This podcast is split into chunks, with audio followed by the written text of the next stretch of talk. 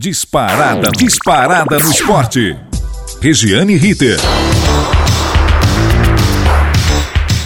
Muito bem, estamos chegando nesta quarta-feira, 29 de setembro de 2021, com o boletim informativo do Disparada no Esporte na Gazeta Online. E vamos focalizar primeiro, claro, a Libertadores de América em sua fase semifinal. Nesta terça-feira, o Palmeiras foi a Belo Horizonte enfrentar o Atlético Mineiro depois de empatar o jogo aqui no Allianz Parque semana passada 0 a 0. Aliás, classificado pelo Olé argentino como um chatíssimo 0 a 0. Só uma lembrança ao periódico dos hermanos. Semifinais da Liberta, Palmeiras e Atlético Mineiro, nenhum time argentino. Amanhã, outra semifinal da Libertadores, ou melhor, hoje, Barcelona do Equador e Flamengo, nenhum time argentino. Ah, de quebra, nas semifinais da Sul-Americana, dois times brasileiros, Bragantino e Atlético Paranaense. Um paraguaio, o Libertar. Um uruguaio, o Penharol. Ué, nenhum argentino? Aí, aí o jornal Olé tem de achar chatíssimo mesmo. Tá certo que não foi um grande jogo, mas fazer uma crítica quando oito times estão disputando duas competições sul-americanas e nós não encontramos nenhum time argentino, eu acho que perde um pouco do direito de opinar e de chamar o jogo de chatíssimo cá entre nós. Foi chato mesmo, mas não precisava exagerar. Muito bem, voltamos ao jogo de ontem, ou voltemos ao jogo de ontem. O Galo saiu na frente com Vargas, 1 a 0, e ele perderia uma boa chance de marcar mais um, e aí as chances do Palmeiras diminuiriam bastante. Logo em seguida, Dudu, de volta ao Palmeiras desde julho, é, Dudu acabou marcando, recebeu uma bola linda, linda de Gabriel Veron, que tinha acabado de entrar no jogo e fez o gol da classificação palmeirense, o que a grande maioria não acreditava.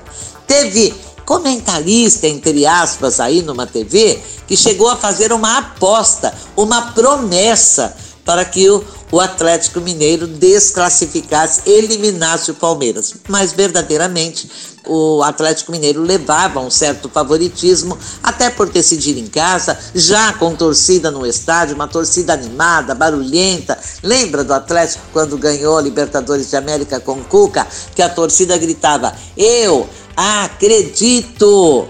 Ontem ela fez tudo isso, fez a parte dela, mas o perplexo Cuca, o técnico do Atlético, ficou vendo ele com toda a sua equipe, o Palmeiras fazer a festa da classificação para mais uma final de Libertadores de América, segundo ano consecutivo. Lembrando, o Palmeiras é o atual campeão da Libertadores, então vai acontecer sempre esse tipo de coisa. O futebol não é e nunca foi uma ciência exata. O contraste, o que eu acabei de dizer, tido como favorito e com uma torcida bem animada, o time de Cuca viu o Verdão fazer a festa em seu terreiro. Não é muito comum acontecer, mas o futebol é apaixonante exatamente por isso. O Palmeiras aumentou o número de partidas invicto como visitante. 15 jogos de Libertadores de América sem perder. E o Galo é mais doído ainda, saiu invicto, sem perder nesta edição. Agora é esperar o jogo de hoje entre Barcelona e Flamengo no Equador. O time brasileiro entra em campo com placar favorável 2 a 0 construído aqui no Maracanã. Se confirmar o favoritismo, Palmeiras e Flamengo irão brigar pelo título em 27 de novembro em Montevidéu, capital uruguaia, no estádio Centenário. Já estive lá em jogos da das eliminatórias de 1993 para a Copa do Mundo dos Estados Unidos. É um belíssimo estádio. É um estádio das antigas, né? Bom, chegou o dia. É hoje que o RB Bragantino joga a decisão de vaga para a grande final da Copa Sul-Americana, vigésima edição. Como venceu em casa 2 a 0, pode até perder fora por um gol de diferença que estará classificado. O jogo será às 19 horas e 15 minutos no Paraguai. Amanhã será a vez de Atlético Paranaense que irá receber o Penharol do Uruguai, a quem venceu na casa do inimigo 2 a 1. Por ter marcado dois gols fora de casa, também pode perder por um gol de diferença que estará habilitado a disputar a final. A final da Sul-Americana, que dá ao campeão vaga na Libertadores 2022, além de uma gorda premiação, não tão grande quanto a da Libertadores e Copa do Brasil, mas neste momento tudo que entrar será bem-vindo. Será no dia 20 de novembro a grande final, no mesmo local de decisão da Liberta, o Estádio Centenário, em Montevidéu, capital uruguaia, partida única, que é uma coisa que eu ainda não consigo assimilar, ainda não consigo gostar, ainda não consigo me apaixonar por final em partida única. Mas estamos fazendo exatamente o que faz a Champions League o campeonato mais sofisticado e mais rico do mundo entre clubes, e a Liga Europa, que é a prima pobre da Champions League. Eles fazem final única em terreno neutro, ou pelo menos considerado neutro. Evidente que se um, um time daquele país, daquele estádio, daquela localização for finalista, haja coincidência para ajudar. E o Campeonato Brasileiro Série B acelera a 27 rodada. Começou segunda-feira com Vasco da Gama 2, Goiás 0. Continuou terça. Ontem, portanto, Havaí 2 a 0 no Londrina. Náutico perdeu em casa para o CRB 3 a 1. CRB continua firme lá em cima. Vila Nova 2, Operário do Paraná 1. E o líder Coritiba deu uma tropeçada, vamos dizer, um pequeno tropeço em casa. 1 a 1 com o Confiança. Os números do jogo são altamente favoráveis ao Coxa, mas vejam os senhores como o futebol é ingrato às vezes. O resultado não combina. A posse de bola desse jogo foi de 70% do Coritiba, sobrando por eliminação 30% para o Confiança. Chutes, 21 do Coritiba, 5 do Confiança. Chutes a gol, 5 do Coritiba, 1 do Confiança. O Coxa teve 577 passes o adversário 260. Sete escanteios para o Coritiba, um para o Confiança. Assim não dá, né? Hoje jogam Guarani e Cruzeiro, 19 horas, mesmo horário de Brasil de Pelotas e Brusque. E às 21h30 teremos Vitória e Botafogo, CSA e Ponte Preta. Amanhã fecha a 27 rodada com Sampaio Correia e Remo. Sempre lembrando que os quatro primeiros colocados sobem para a Série A e que os quatro últimos caem para a Série C. Esse é um dos momentos mais tristes do futebol em todo o planeta bola. E hoje também é tempo de decisão no Mundial de Futsal da FIFA. Logo mais às 14 horas, Brasil e Argentina, um clássico sul-americano, um classicão. Tem jogador dizendo, Ferrão, que é o grande jogador do Brasil, capitão Rodrigo.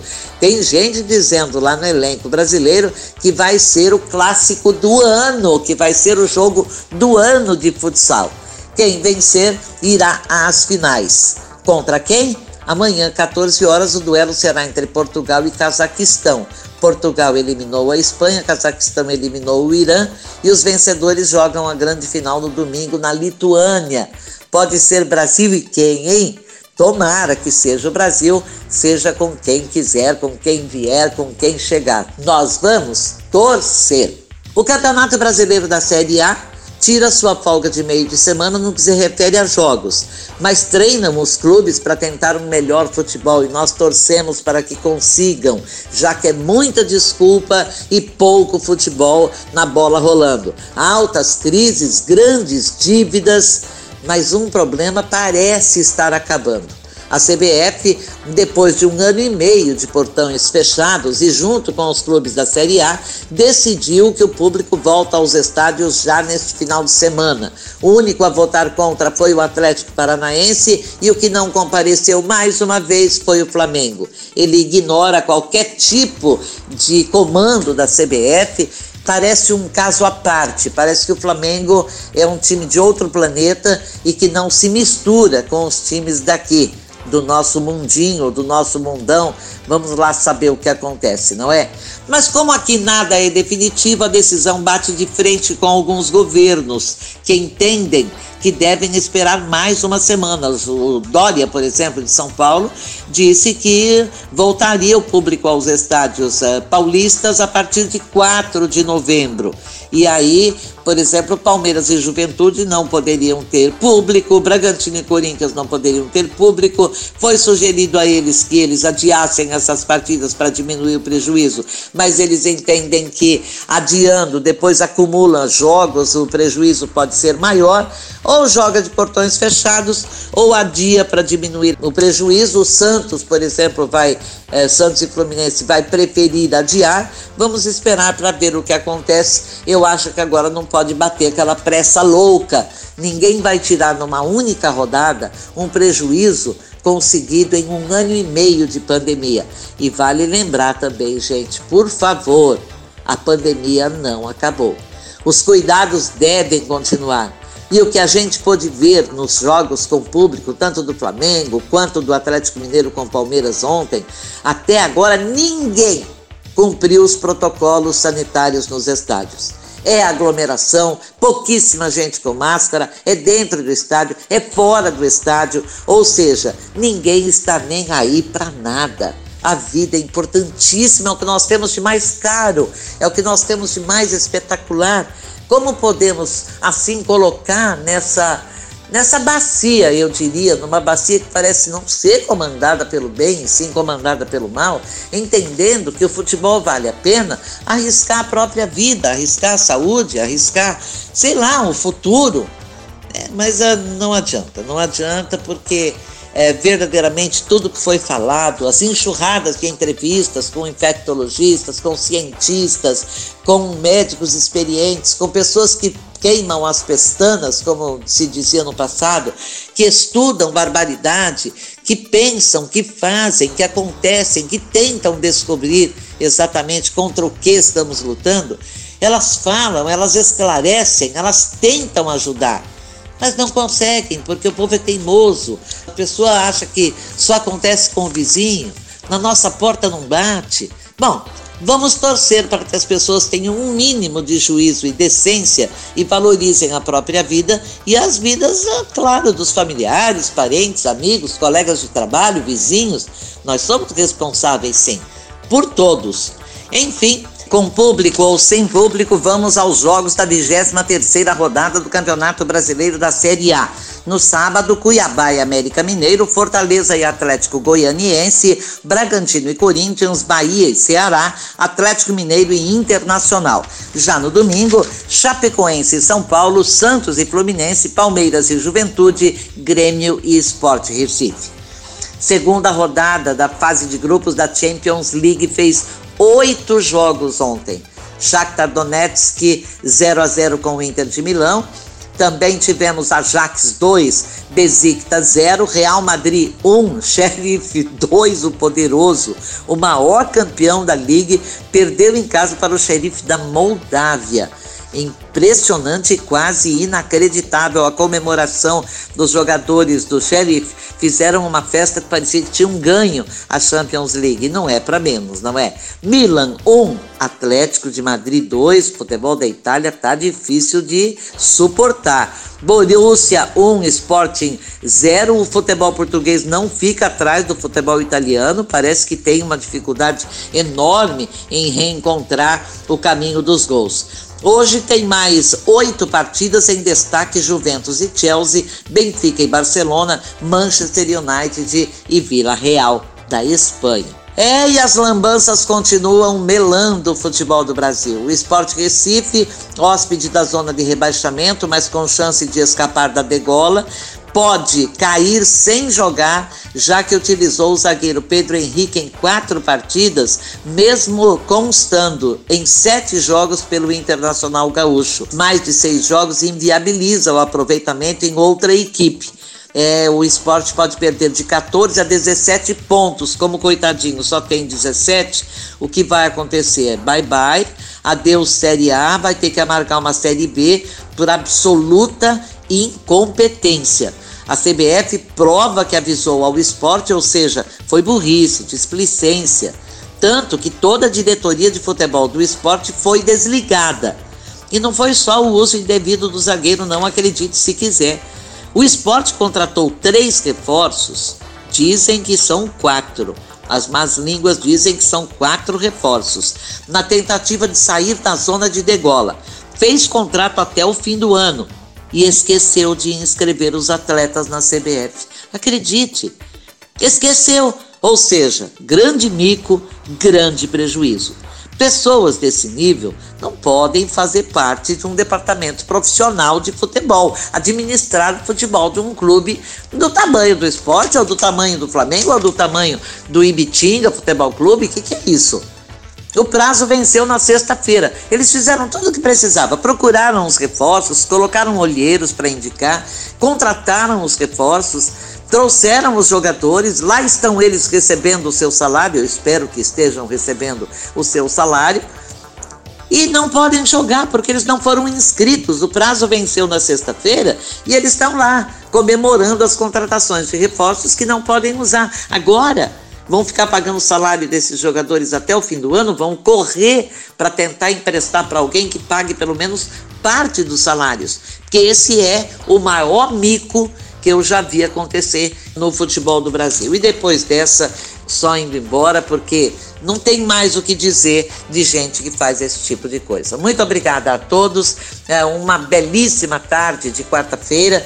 Falei com a assistência técnica do Nilson de Almeida, supervisão técnica do Robertinho Vilela, coordenação da Rádio Gazeta Online do professor Renato Tavares, direção geral da Faculdade Casper Libero e Gazeta On, é claro, nosso Wellington Andrade. Obrigada pelo prestígio, pelo carinho. Até amanhã. Regiane Ritter. Disparada no esporte.